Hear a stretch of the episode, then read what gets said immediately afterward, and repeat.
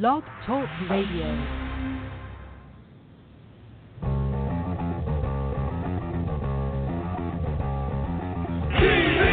Tonight.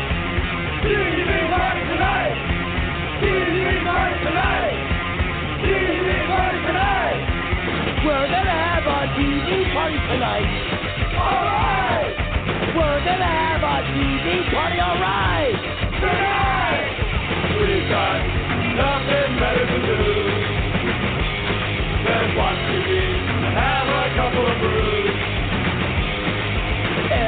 Everybody's gonna hang out here tonight. All right. We'll pass out on the couch.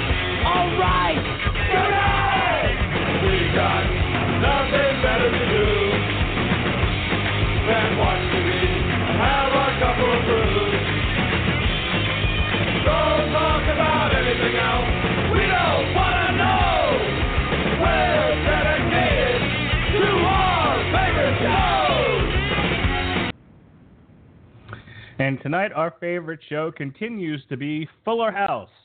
This time, season three. Welcome to TV Party Tonight. I am your host, the mandated reporter, and frankly, I'm mortified, Mr. Mark Radulich. And joining me to discuss Fuller House season three, brought to you by Netflix, is my good friend and often co-host of TV Party Tonight, Mr. Pat Mullin. How do you do, sir? Come on now, stop it. Cut it out. Quit it. uh, how rude. How you doing? Uh, doing well, Mark. I've been looking forward to this show. Uh, this has become old hat for us. As, as soon as a Fuller House season pops out, you and I jump on and then watch it as soon as we can and and do these uh, shows for them. And it's a lot of fun to just kind of do this, and I enjoy it, and the listeners apparently enjoy it too. So as long as you guys want it, we'll keep giving it to you. Well, you know, um, I just did a TV party for Ozark, and you know, I tend to keep to the serious, dramatic type stuff. So it's fun to just it, it's fun to talk about a silly show like Fuller House, which I think Netflix does a pretty good job with. Uh, the we were talking before the show started proper about how some of the cast members seem a lot more comfortable with their roles and they're having fun with them and the show itself takes on has taken on a different air. And so as a viewer i'm having more fun with the show. I, I think in a lot of ways uh, well, season, season three is superior to both one and two. I mean you and i talked about with the first season how it felt like it, it felt like a all right everyone take a drink i'm about to make a wrestling reference it felt like one of those matches where no story was being told but everyone had to get their shit in and it was just a series of high spots um, for those Well, of you who goddamn, don't what the understand fuck? wrestling- They're running off the damn ropes and they don't sell a goddamn thing. Fuck that. Exactly, Jim Cornette. Um, and so, you know, you and I had talked about how a little frustrating it was, uh, but it, the show found its groove after a couple of episodes. By season three, the season we're going to talk about tonight, everyone seems very settled. And everyone's got their role, and they're, they're telling a couple of different stories, and it doesn't seem as like like I said, everyone's got to get their shit in. They're also less reliant on the uh, the old cast. You know, you and I had, were talking before. I think uh, Danny Tanner only makes one episode appearance. John Stamos, in alternating between their character and their uh, re- um, real life names. Bob Saget makes out one appearance. Dave Coulier makes one appearance. Him and his terrible children. John Stamos makes an appearance. Um, the gal that plays his wife makes one appearance, and that's it. Over nine episodes, you get, you know, four of them have one guest appearance by one cast member, and that's it. Uh, which I liked, you know. And as a starting place to talk about this season, uh, it goes to the fact that they have a strong enough cast now that they don't need to rely on John Stamos and company to to prop them up. You know, it's funny. I I'm a huge Knight Rider fan, the original Knight Rider. Loved it. Have collectibles of it. Uh, we'll watch it, you know, randomly when it's on TV, rerunning at a certain point. If I just happen to see it's on, I will stop what I'm doing and watch it. Um, they came out with a new Knight Rider a couple of years ago, probably about close to 10 years ago at this point. Uh, and there was very little touching the old show with it other than Hasselhoff being this guy's father and appearing in it briefly. Uh, no William Daniels, no Devin, et cetera, et cetera. When you don't recapture the elements of the old show for the new generation or for the old generation, a lot of it's just lost and people get resented resentment towards it. Why are you calling it this when there's almost nothing going on with this? Um, there, there's a new one day at a time that literally has no connection to the original show. Uh, this show tried its hardest to make its viewers of its predecessor happy by acknowledging the past characters and the relationships and everything. And it's done a really good job of building off of that without relying on that to make the show happen. I also like that they're not just bringing them in for the shits and giggles of it. That there's a that there's a story to be told with each of their appearances, or, or you know they do something other than show up. You know, it isn't a matter of you know Dave Coulier walks on screen and is like I'm Dave Coulier and I'm Dave Coulier, and then proceeds to walk off screen again. Um, I keep using him because he actually I think has the best appearance where they told a story in the second season about him and his terrible children, and they continued that story and actually addressed the primary issue with him and those kids. Uh, they did it in a silly way, and they sort of kept to the idea that Dave Coulier is still a pushover parent, you know, who uh, has a difficult time disciplining his awful children. But uh, at least there was continuity there, uh, which I liked. You know, um, John Stamos and uh, Re- Rebecca Romijn Stamos had adopted a child towards the end of season two. You actually Okay, not not Rebecca Romijn Stamos. Oh, sorry. What, what's her actual name? She's not Shit. Lori Loughlin. Rebecca Romijn Stamos is now go. Rebecca Romijn O'Connell. Okay. Whoops. Um, her actually show you know show up with the kid twice, you know, and, and continue to tell that story. So, you know, it was good. Um, and the the appearance by Bob Saget, you know, he plays he plays a role in that particular.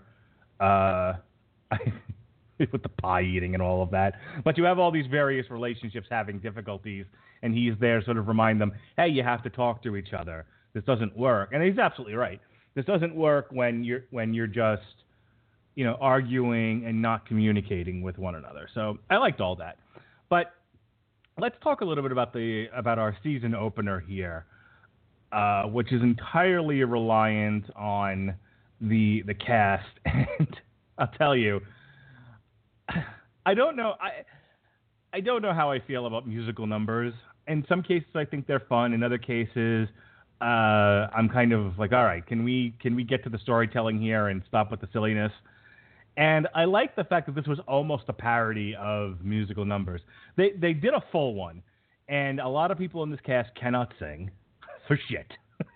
it was a little bit of the cracking voices, and a couple of them were a little off key. But it felt like at the end of it, they were making they were making fun of the whole idea of musical numbers after they had just done a full one. Um, so that made me laugh. What you what you think of the musical the musical opener? It was the best summer ever. I'm perfectly happy and content with it. It was not meant to be anything more than what you described it as. They're not trying to pretend this is some, you know, glee knockoff where everybody can sing pitch perfect and dance. No, this was very self aware and as a result I think it's a lot more enjoyable. Um, you and I let, let's talk about the cast here. I, I said everyone seems a little bit more relaxed with their parts. They're pretty well established now after two seasons.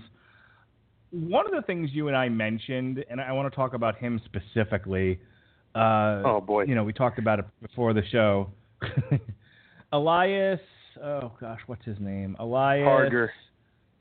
Harger. So you and I talked about how previously he he just seemed to be yelling at the camera, you know, and he was doing the you know Dot from Animaniacs. I'm cute, and that was kind of it to his character. you know, Just his wait, acting folks. There's a left hook coming behind this. it just seemed to be limited to I'm going to scream my lines of the character and then smile and show my dimples. And as the, as season one progressed to season two, they started to make him a little bit more feminine, but they just they didn't necessarily go full Stewie from Family Guy. And I'll tell you, the arc of this character followed Stewie, where I mention him because at the, in the beginning, Stewie was just a genius who wanted to kill his mom, and then they started adding little feminine or homosexual twists to him, but it was just little snippets here and there. And then over the course of 15, 16 seasons or whatever, they have pretty much gone and made him fully gay. you know, there was there was constant jokes about him being a homosexual baby, which, if you're a fan of Family Guy, is funny, and if you don't know anything about Family Guy, you're hearing that and going, "What the hell?" But that's that's the show for you.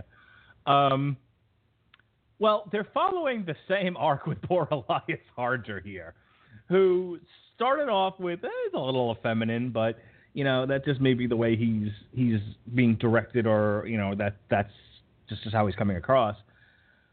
To this season, he has gone full Stewie. He's just the way he stands, his delivery of the lines. He's he he he's just so over the top of feminine to the point where it's distracting.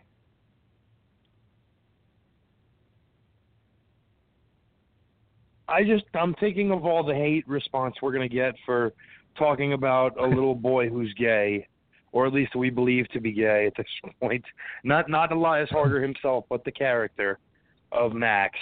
Uh, and you know they they basically what we talked about. They have one caveat to kind of convince you, okay, maybe he's not, because they gave him a little girlfriend character last season who appears this season too. And Mark, do your little bit again, please sing. It's the it's the best summer ever. No, what, what song you were singing after we brought up the uh, girlfriend character, who I nonchalantly referred to as the world's youngest beard. Oh, damn it! You put me on the spot. I know I don't remember what I was singing. Not a liver spot, not a not just any spot, not a spot like your dog spot, not any spot, but my spot. Sorry, set me up and I had to take it. Mark, Fair enough.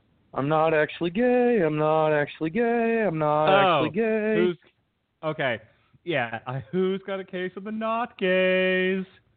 Um, which Yes. if you don't know what that is, that is a reference to Red Letter Media's Half in the Bag, where they were talking about specifically they were talking about Chris Pine's um, uh, oh gosh, Captain Kirk from the new Star Trek movies, where where it's like they have to make him like having sex with all these various women so as so as to not make him come across as gay. And they do the same thing with Spock. So as to not make him come across as gay they made sure that they gave him a girlfriend yeah so and, and thus they they they came up with the the phrase who's got a case of the not gays And so that's what they've done to this seven-year-old. Um, they made sure he has a case of the not gays by giving him a girlfriend character that uh, in one, uh, well, and this kind of counteracts the argument, but he has a diary that he writes in, uh, and at one point talks about the future and marrying her. However, since that is written in a diary, anything is fair game. and and it's not like let, me be clear. I am not insinuating anything in terms of of sexual preference per se. Uh, he his portrayal of of Max, Elias Harger's portrayal of Max, just comes across as extremely effeminate. I mean, he stands with he he has a sassy way of standing. Yes, very animated hand gestures, Mhm. and not like in an He- Italian old school sense. No, he's like standing with like his hip out and his hand on his hip. It's just ridiculous. And it was like, as a director, how do you let that happen unless that's what you're going for? and I have to ask why. I think What do you- honestly, I I'm not I'm not thrown by the fact that the director may in fact be going for that because Rich Correll has directed the bulk of this season and has directed just over half the episodes that have come out of this show. And if you look at his directorial history, he worked on the original Full House. He worked on Perfect Strangers, uh, The Hogan Family, which stars Jason Bateman, star of Ozarks, Cheap Blood for Your Last TV Party, Step by Step, Family Matters. This type of show is not new ground for him by any means.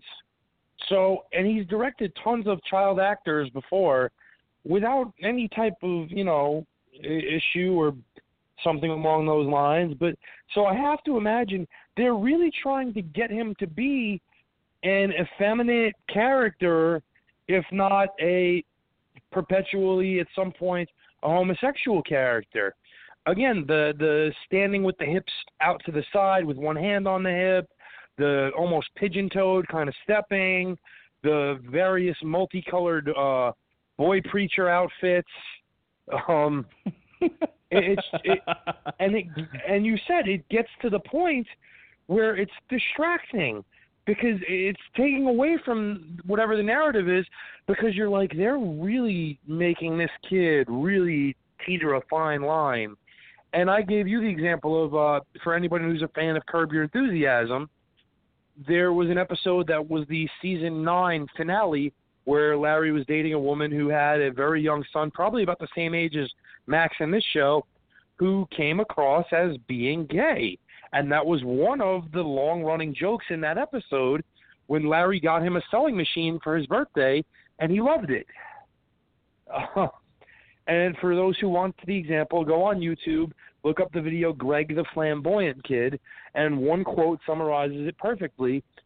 Either this kid is the greatest actor since Pacino or he's actually gay. Um, uh, I have to say he's also, to a very small degree, almost m- microscopic. He's less annoying this season than he was in the previous two seasons. Um, he's not yelling, and that's a plus. Yeah, he, he's a tad more subdued. But it was just like they what they made what they made up for in turning him down. They just they turned up in the sass. Uh, another character who's they've as they've gone Stewie with El, with Elias Harger, they seem to have started to go Homer Simpson with Michael Campion, who plays Jackson. Because originally they just made him. You know, I'm looking at the Wikipedia entry for his character. Uh, his mischievous 13 year old son who often engages in reckless stunts. They seem to have pulled away from that more and made him uh, made him somewhat of a meathead. Like they've just like this season they made him dumber for some odd reason, which, which yeah, you might I, I, you might hear that and think, well, it runs counter to his storyline where he, um, you know, where he get where he has to go back to summer school to to uh, fix his history grade uh, from a D to what ends up, I think, becoming an A um, after a fact. But despite that, they gave him friends who are all morons, and they they, continually made him out to be a moron. And it was like this is what happened to Homer Simpson, where he started off as just an angry dad, and over this and over the seasons has become you know more and more retarded. You know they also did that with Peter Griffin. Peter Griffin started out as you know j- just a New England dad um, who was supposed to be like a stereo like a stereotype of a TV dad, and they they've fully admitted he's like borderline retarded now uh, on the show. And for some weird reason, that's the direction they decided to take with the Jackson character. I'm not hating it though, and I think he's doing it well. Uh, you know, they're portraying him, and poor Michael Campion is at that stage of puberty where you get very lurchy and awkward, and your voice doesn't sound right in a lot of ways. And the poor guy's having Yes. to live it on Netflix to millions of people. So I think uh, you know they they kind of tried different directions with his character for the first two years. They tried where he was kind of the atypical, mischievous older sibling, ne'er do well, kind of like uh, which we've seen in plenty of sitcoms before. Like uh, the best one I always remember is Mike Seaver, Kirk Cameron, um, as just the mischievous near do well older brother who doesn't really figure it out until much later on in life. Um, and that's kind of a, a stereotype, the same way the the jockey older sibling would be, who maybe isn't the sharpest knife in the drawer, but is either a football player or a wrestler of some kind or some type of athlete. In this sense, they've kind of dropped that because they knew that they've already portrayed him as clumsy, accident prone, and not very tough. So they're now just going into full, you know, dullard mode with him. And he plays it very well. A lot of his delivery on these lines is just really accurate. Like when they talk about uh him and his uh his posse of uh less than intellectual friends from summer school are having a discussion about Abraham Lincoln. And when one of them refers to him as the guy who started that job website and another character from him says, no that's LinkedIn. And Jackson and gives the history of Lincoln he Jackson just replies no that doesn't sound right yeah, I actually got a good, a good couple of laughs out of him this season he also came across less annoying. Um, they they stopped. They had one or two lines throughout the nine episodes where he was, you know, he was like, "Oh, I'm Jay Money," and then it was like, "No, you're not." And he's like, "You're right, I'm not." and it was like quickly acknowledging you don't pull off suave at all. Um, they made him a little bit more sincere, but they they started to make him a bit of a dummy. And you're right, it works. It was an interesting choice for him. Uh, I mentioned to you before we went on air tonight that Soni Nicole Bringas, who plays Ramona Gibbler, really looked like this is the most I've enjoyed her character this season because they stopped they they stopped making her seemingly hate everyone in the cast. And it really looked like she was having fun with Andrea Barber this time. Like the the scenes they have together, it just looks it just looks like she's having a great time. There's a lot of dancing going on, and it was just like, like here, this is what we're gonna make you guys do, and she's just like, this is wonderful. She's clearly a talented dancer, um, and that's kind of what they gave her to do this season, other than some of the stuff with Popko, um, who thankfully only makes one appearance this entire season, uh, maybe two. I think he might have been in the laser tag sequence. But in any case, which I actually want to talk about with reference to Andrea Barber, but um, yeah, I, it looked like is more comfortable in the role now and more comfortable with the two people who play her parents, uh, with those two actors, and it makes for viewing her a lot more enjoyable.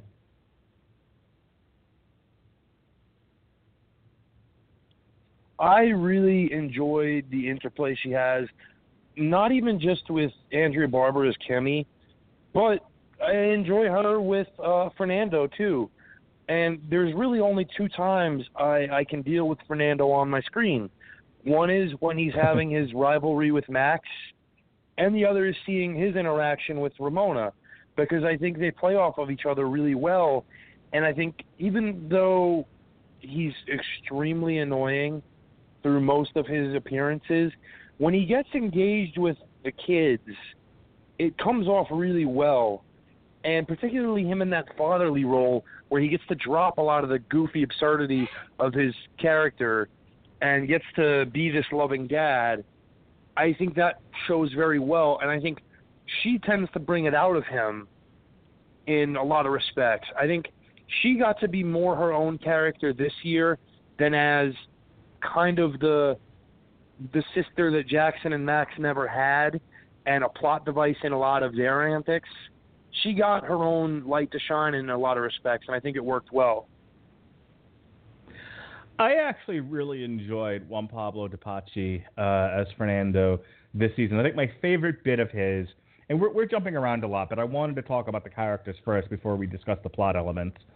Um, but I, I, my favorite part of him this season, and you're right, his stuff with Max is always very funny. Um, but he he moves out seemingly thinking that Andrea Barber and um, Soni Nicole are going to follow him, and Andrea Barber flat out says, "Nope, I like it here, and I'm not leaving." And you should have asked me before you did any of this. Um, which again, we'll, we'll talk about a little ways down the line. But so part of it is now his family is still living in the in the in the Fuller home, and so he keeps coming back over because he's lonely, even though he's living with Jimmy Gibbler. so there's a bit where he where it's almost Scooby Dooish, where he's running around the house and DJ is chasing him and trying to find him and trying to get him to leave. And he's like hiding under the bed, and he's running across the hall when she leaves, and it's. I actually enjoyed the shit out of that. I, I thought, you know, as goofy as a character as he is, that he made work. I definitely saw improvements in what they did with him, and I I don't want to bag on the portrayal so much as the writing of the character. I think to Mm-hmm. be fair to Juan Pablo Di Pace, who play, who plays him, I think they wrote him as a one-note joke for a lot of season one. Did very little expansion on it in season two, other than when he got to be Ricky Ricardo for Halloween, because that played out really well. And this season, I toler I still didn't necessarily enjoy him so much as tolerated him. I think the more goofier, surrealistic elements of the show this year are almost exclusively tied to him. So I can kind of pass on that stuff. Almost the same way during the original run of the show when it got in later years and you know, writers start running out of ideas. They took Dave Coulier's character and made him more of just an uh, just an actual complete buffoon to the point where he wasn't enjoyable on any level, and you just wanted to hit him.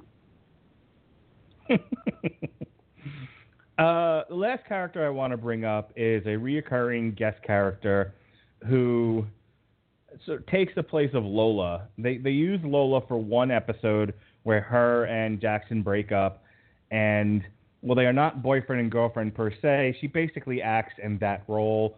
Uh, she's Jackson's study partner. He meets her in summer school, uh, and she's actually the daughter of another reoccurring character, uh, the chick who was in the the band with um, Stephanie and DJ. Yes, Gia, her former Uh, junior high school, high school best friend, frenemy, who constantly got her into trouble. Yeah. So Landry Bender plays Rocky, who is Gia's daughter. And I'll tell you, for the little bit that she has to do in this season, I really enjoyed the shit out of her. They didn't, I mean, I especially liked her in the episode where she sleeps over because in the little bit that they gave her to do in that episode, you can see her you know, seeing where Jackson's how, how Jackson's family interacts and being a little jealous and being kind of hurt that her mother just sort of dumps her there and is clearly, you know, g- giving the milk away for free per se. I actually I thought the Tinder joke was a little risque for a show like this, to be perfectly honest with you. But uh, be that as it may, um, she's not given a lot, but she makes the most of her screen time. And I generally don't enjoy characters like hers, uh, you know, who you know plays the angry goth, you know, who is sardonic and sarcastic and just just an utter pill to deal to, to deal with on screen. Um, she took those elements and made them enjoyable. I have to I have to give Landry Bender, who is a Disney Channel regular, has been in a number of different shows, both as a voiceover actress and a on-screen actress. She did a hell of a job, and she is a welcome addition to the cast. I, I and it's funny we talked about her right before the show aired. Uh, I I didn't place her in anything. Didn't look at her. Apparently, she's done a lot of work with Disney. But the role I would know her in is she played the little girl named Blythe in The Sitter with Jonah Hill from 2011. Uh, a role where she was really good in at that at that young age. I think I think at that point in time she may have been 11 years old, 10 years old, and her comedic timing was excellent. She got the you know she got a very awkward, difficult character to play for you know this little girl who's going through a celebutante phase as they called it, and she was one of the high points of that movie. Um, not that it's high art by any means, mind you, but it was fun, and she was a big part of it. And so I was when when I found that out, I'm really not surprised how well she took to this character. And even though she's not given a lot, there were layers there. There was, you know, the the outsider kind of looking for some kind of acceptance within the group of dullards from summer school. There was seeing her experience what a not necessarily a real family is like, but a family unit, a nuclear family unit, and how they react with each other and how they are around each other versus growing up in a house with Gia as her mother, uh, which you can only assume based on the character's past and how she's presented in this show, is not an entirely wholesome environment. The last character I want to mention really quick, and, it, it's really just a flyby here, but it bears it, it bears paying attention to. Uh, Dashiell and Fox Messitt, who play uh, Tommy Fuller, they take turns because of you know child labor laws and such. They really made good use out of the baby. I mean, they really made excellent use out of the baby. The baby gets a lot of funny one-liners. I mean, there's only so much you can do with an infant, but I'll tell you, um, the camera loves that child, and the child loves the camera. There's children rather love the camera. I really, the little bits that they gave to those two kids, I thought were really funny. Um, and, and again, kudos to the director for being able to do that with with a pair of infants, uh, toddlers, I guess in this case, kids walking around now. But um, I really enjoyed that. I mean, there's the first two seasons. Again, there's not a whole lot you could do with the child. He's just sort of there as an ornament. This time, they they they really made use of that character um, for some gags, which is again the all you can ask of the poor child. Children. I think that they're already outdoing the Olsen twins at the same point in time in their lives. So kudos to Dashiell and Fox Messitt. I think keep going, boys. You're doing just fine. And stay off the drugs. Um, all right, so let's switch gears here. I don't have a whole lot to say about uh, Candace Cameron, Jodie Sweetin, or Andrea Barber, other than Andrea Barber was mo- was definitely more toned down this season than she was in the previous two. And we had talked about she was like the highlight of the last two seasons. Um, she's more subdued this time, and I think that's because you have other characters who are sort of you know being turned up. You can't have every character on ten; it just becomes a cacophony of nonsense. You know, it becomes the first episode, so of uh, season one. So uh, I can see the need for that. Jodie Sweetin probably has the least to do of the main characters, um, and this is still, and this is this is actually a good transition into the plot elements. This is very much Candace Cameron Bure's show. This this is the DJ Tanner Fuller show. This is a this is really about her figuring out whom she loves. Is it Steve or is it Matt? Um, do I have the name right. Yes. Okay. Um, you know, is it Steve or is it Matt? And that is a that is a story element. That is an arc that has followed from the very first episode. You know, who does she love?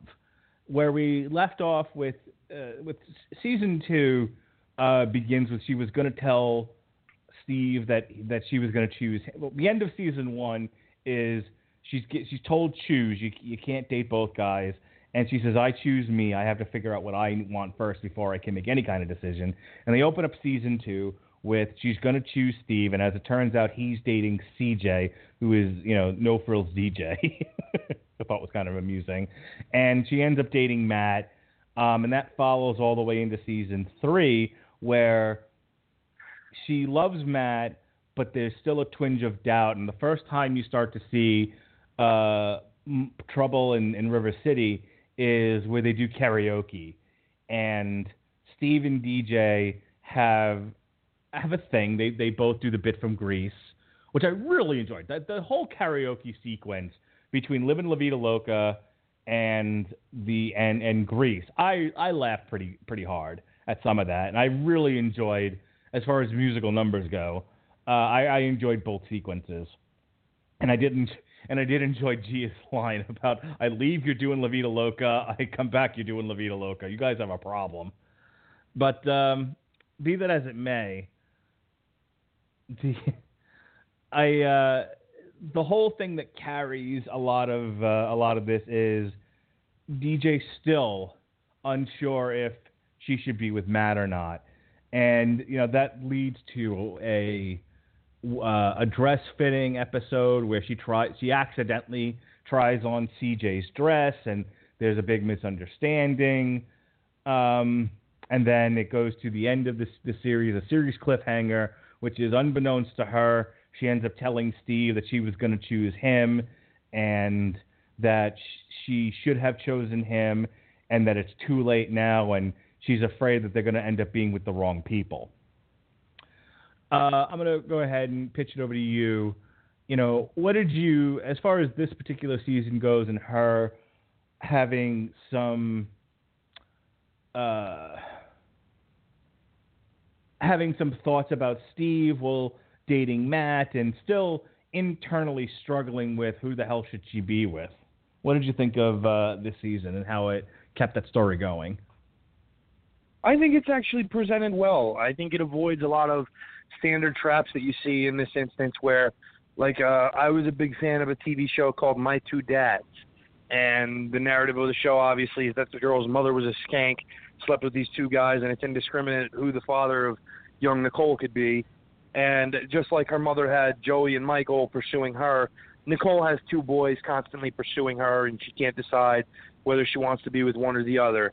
Uh, whereas I think this one has a more realistic perspective, and I don't doubt whoever the, the lead writer was on this that they've been in a situation where they had to break up with somebody, uh, never really got closure on it completely, or has still had feelings left over.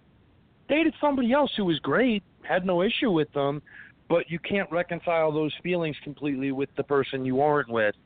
And as a result, there's always a constant inner monologue am I doing the right thing? Do I am I am I truly happy with this person who makes me happy at times and that but then I see this person and I get all stirred up again and there's all the and you know, obviously they go a step further in the sitcom by complicating it with matters like uh DJ accidentally trying on CJ's wedding dress, uh the summer loving karaoke between the two of them where there's clearly a little bit of a spark there still uh, Steve stopping by on his late night donut run, and all these little instances that don't happen in real life other than the karaoke one.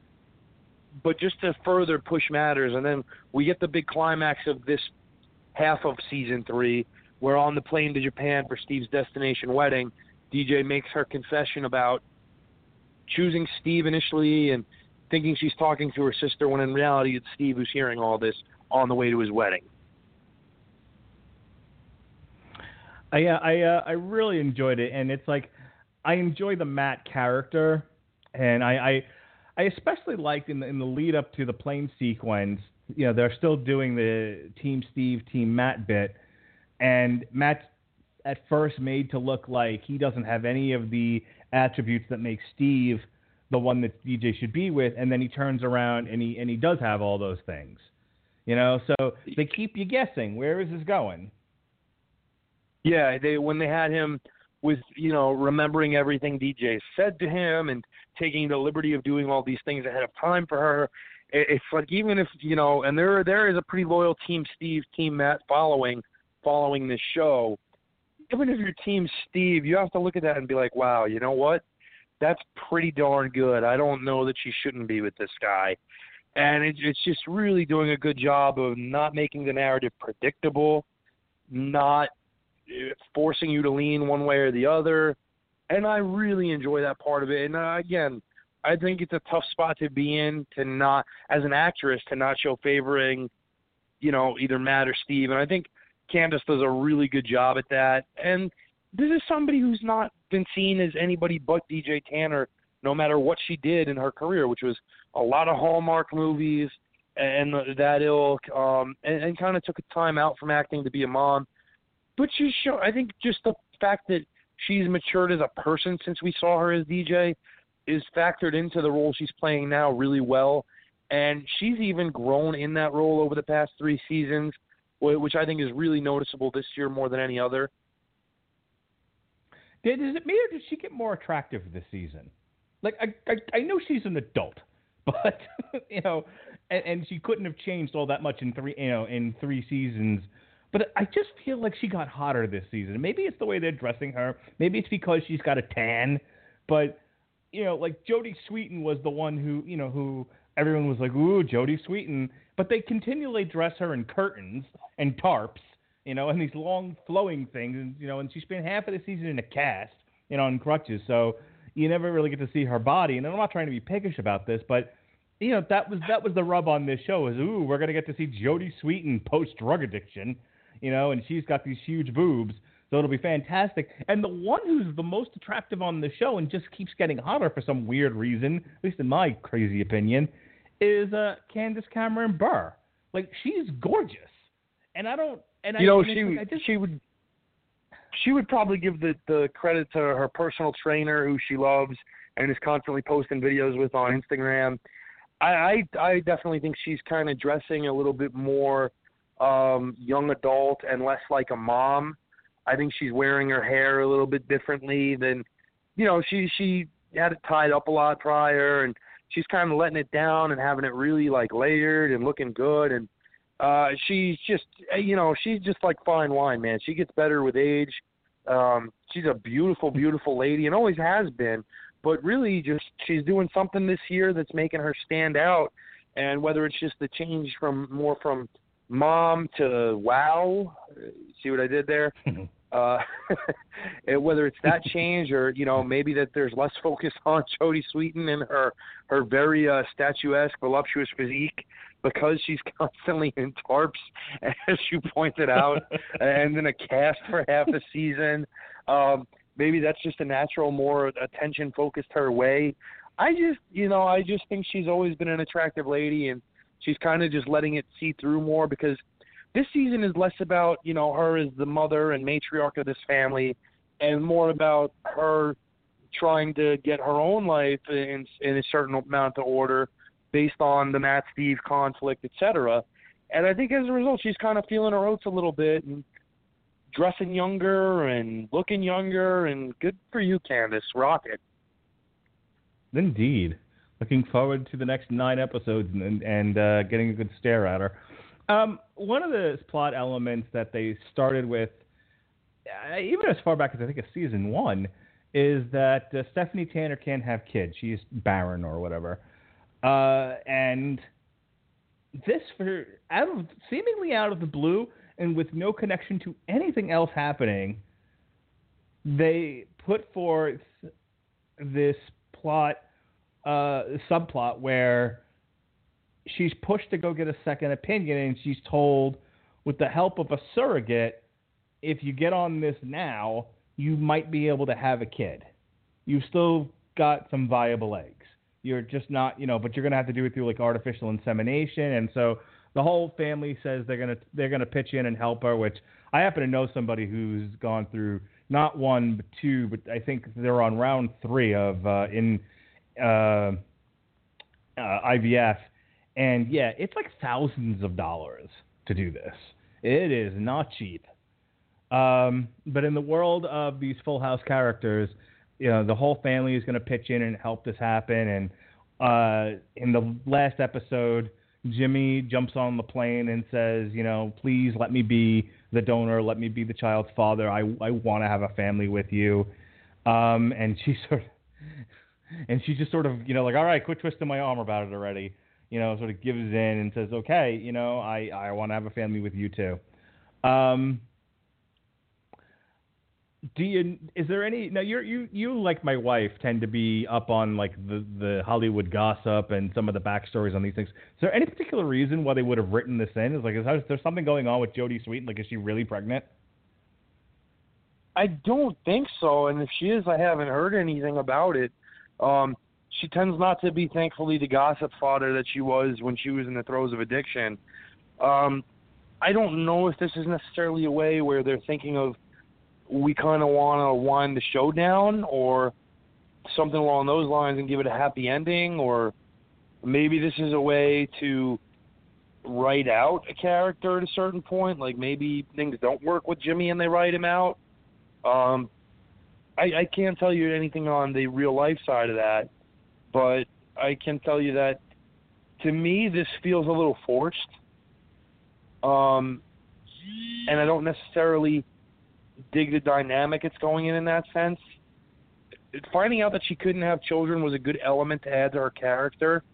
And unless this is, and this is going to sound very cold, but unless this is headed for a payoff where you find out, even with surrogacy, you know, your eggs aren't really any good, and I can't do it, and she goes through some sort of character arc with it.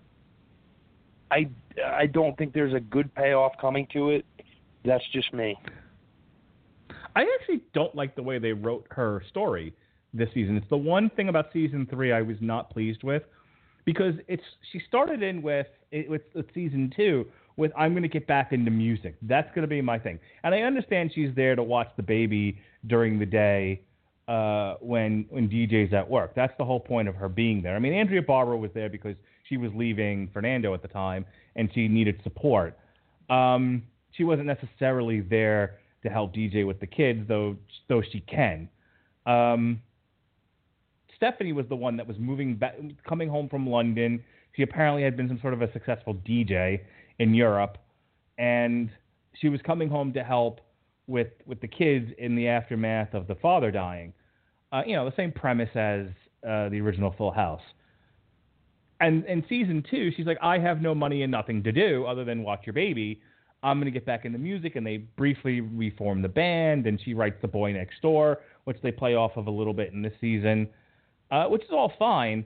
But instead of continuing her her quest to become a, a musician again, they seem to have summarily dropped it.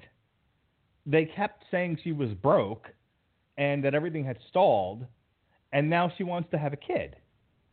And I'm looking at this going, how does this add up? It was, uh, you know, like I said, it just seemingly came out of nowhere and was connected to nothing.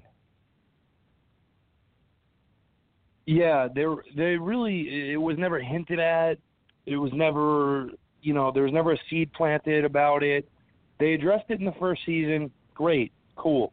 Not a word about it in the second season at all. This was just dropped, and the drive went to her trying to get back into music. Great. Season three, you know, other than the one instance where she had sold apparently a song to a movie, and they used about ten seconds of it, and that was it, and she was disappointed over that. Um, they just kind of pull this thing out of thin air to do that. And I don't know if maybe it was reactionary by people who were upset about that that happened to her character and they shouldn't do that and they said every this is everything needs to be happy or what have you. And to me that takes away from things a little bit because I think the one thing this definitely had over its predecessor is that it it was getting and mm, shifting a little bit more reality based in terms of its storytelling especially with Stephanie not being able to have children. That was the big one. And now that they've gone and basically retconned that out of existence, the fact that if she gets on it now, she can do this with surrogacy. Um, like I said, unless we're looking for a payoff where either her eggs aren't good or she doesn't find that window in time, I don't see a positive results coming of this. You're going to add another baby to the show, more cast. And I know that the first show had a ton of characters involved Particularly, you won't find oftentimes a larger main cast featured in every episode in Full House. But that's a really hard balance to make work. And even towards the end of that show, as I pointed out, they really didn't make it work all that well. Um, and I'm afraid of this show veering that same course. Yeah, I other than I just don't like the story. You know, like I said, I like the fact that everything built. The, the, the last thing I want to talk about before we, we end tonight is again, at least it's a continuation of a set story and not somebody who just came out of left field. And you know, I, I don't know what they're going to do with this with the next nine episodes with it, if anything at all. But it was one of those like, huh? When I when I saw it, the the stuff with the Gibbler family, you know, Fernando was a guest character in the first season. He become he moves in in the second season um, as he's trying to patch things up with Andrea Barber, uh, who's you know Kimmy Gibbler, and then in this season he decides he's going to buy the Gibbler house, and he's you know he's going to move his family out and continue to you know the, the path of reconciliation, and you know and Andrea says uh, Kimmy says to him, you know what I like it here and I'm not leaving. Um, I, I can see that for that character.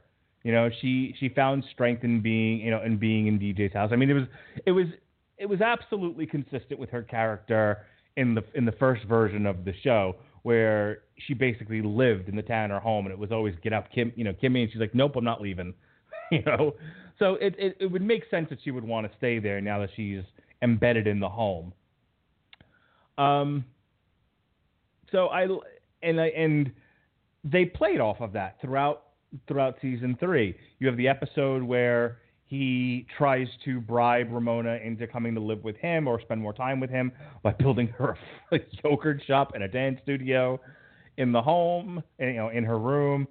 Um, you know, and then Kimmy buys her a pony, which, you know, my first thought is, I thought you didn't have any money. How the fuck did you buy a pony?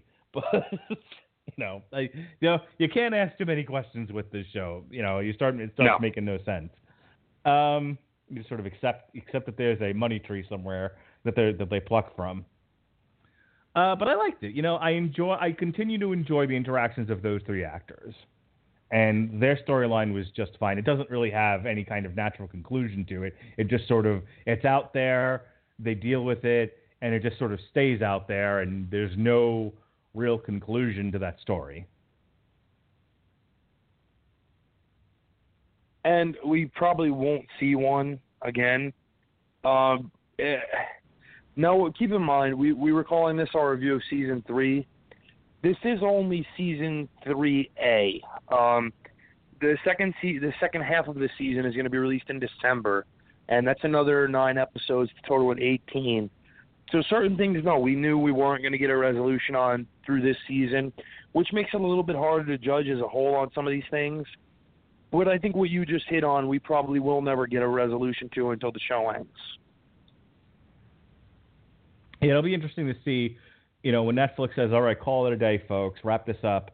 If they decide they're gonna, you know, they're gonna have the family live in one house together, or send him off to Europe, or I don't know, I don't know where they're going with this, but it'll be interesting to see.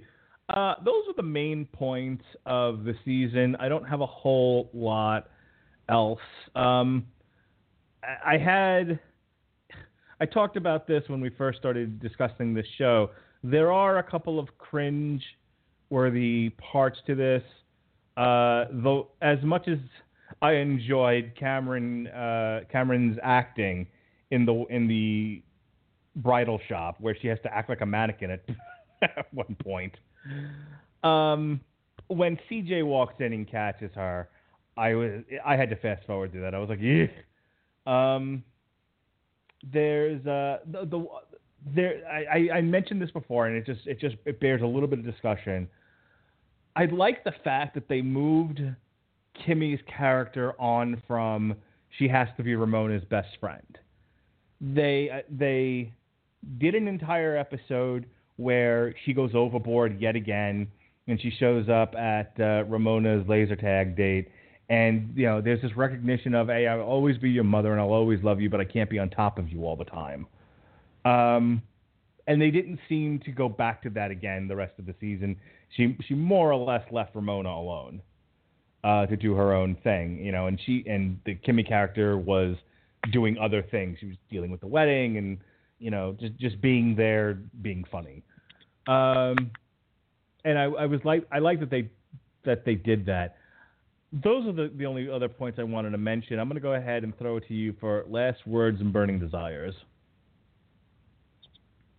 Um, I really think this season, for for the, the minor complaints we've had against it, I think it definitely did move the show in a, a strong direction forward. The plot lines that were left un, unsolved going into season 3B are actually very, for the most part, uh, very intriguing, and I want to see where they go.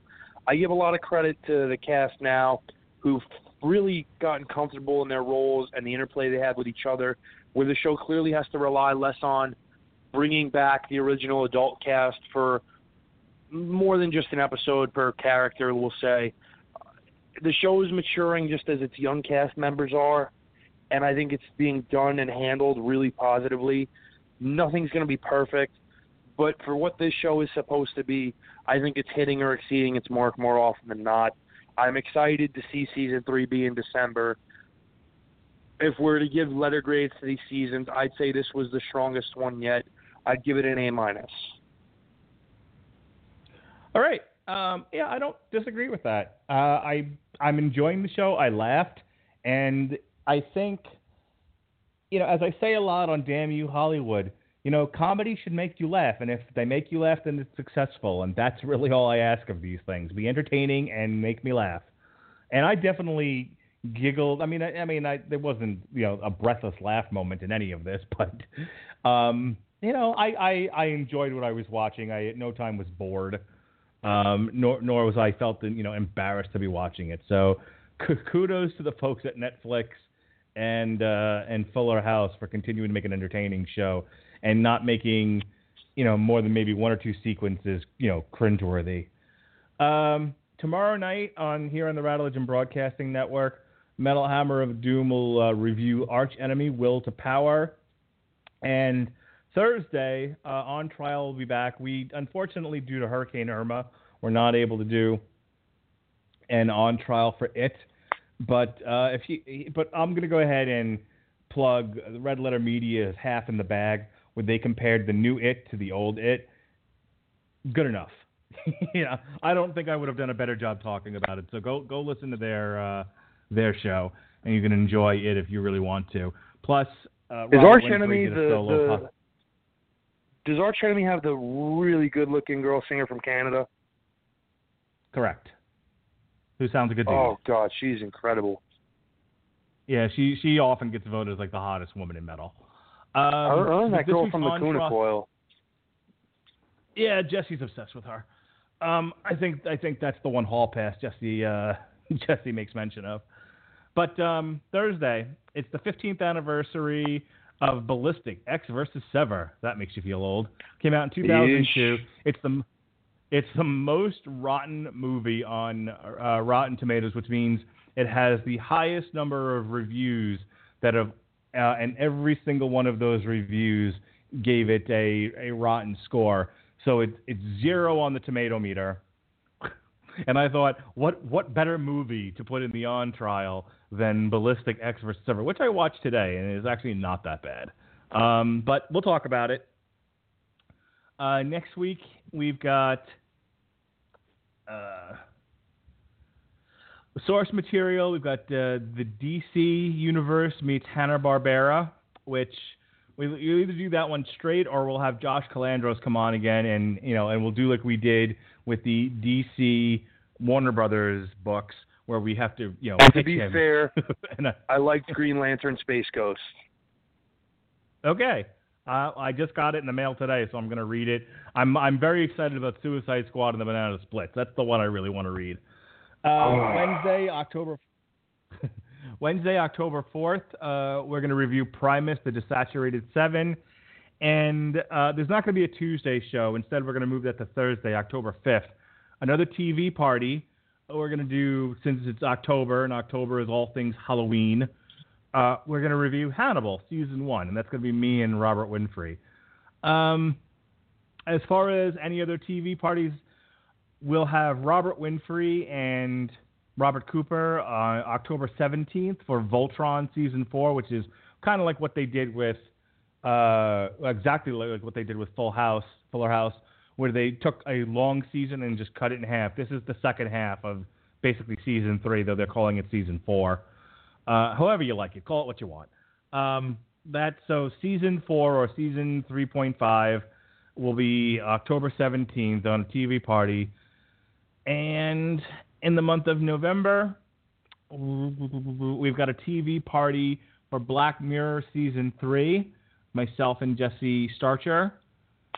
And in the month of December, we'll do a TV party for The Crown with Andrew Graham, friend of the show. So those are all my plugs for the time being. Pat, go ahead and plug whatever stuff you got going on. Yeah, you can hear me normally on Sunday evenings at at 8 p.m. Eastern Time on the Radulich Broadcasting Network for the 411 Mania Ground and Pound Radio Show. You can hear me bag on all things UFC and MMA on that show regularly.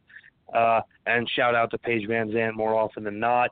Uh, nothing major in the works.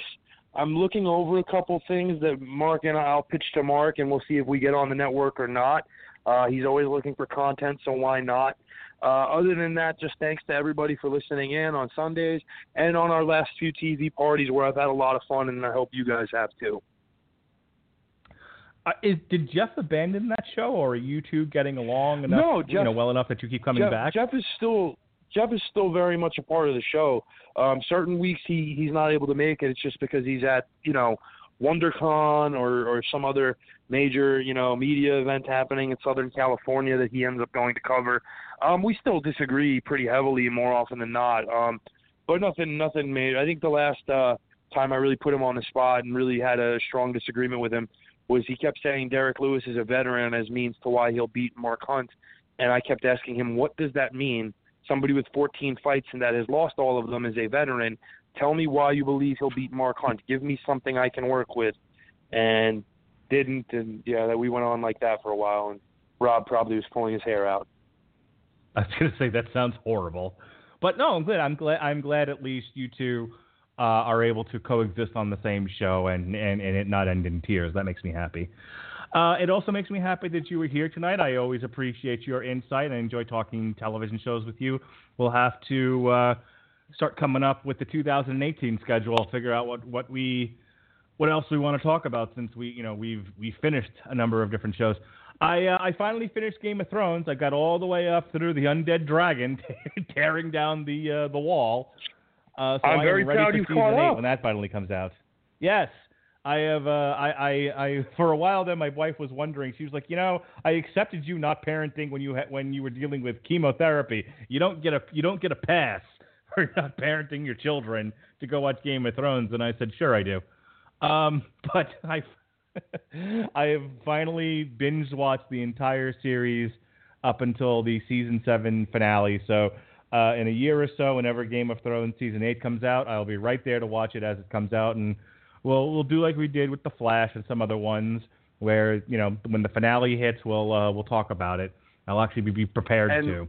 Um, I'm happy you finally Go got to hear my favorite line of all time in the series, where uh, Tyrion and the Hound are walking towards the court of uh, Cersei, and you hear the Hound say, "Whenever there's something bad going on, there's always a Lannister fucking behind it."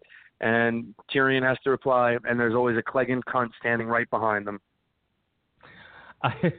I tell you, I had a I had a cheer out loud moment where uh, after after the Lannister army takes uh, Highgarden, spoilers. After the Lannister army takes Highgarden and they're marching the supplies uh, and on the road, and they're of course they're attacked by the Dothraki and the uh, and you know um, Emilia Clarke on the Daenerys on her dragon, and the dragon's just lighting up the entire fucking army. I act- I mean, these poor bastards. I but I, I had a cheer at the television moment. I was like, yeah, like this is what I've been waiting for. Fuck them up. And they, you know, and it's so funny because you know I've heard like South Park make the jokes of the dragons are coming, the dragons are coming, as if there were no dragons on the show. There's been dragons on the show since the end of season one, in some form or fashion, and even the even even uh, season six, I think the dragons were lighting people up and eating them here and there. So I, I don't know where the complaints were of where the dragons. There, there's been fucking dragons on the entire series, but it was fun to see her riding the dragon into a battle and lighting up the entire army and the and the caravan of supplies. I I thought that was pretty hilarious.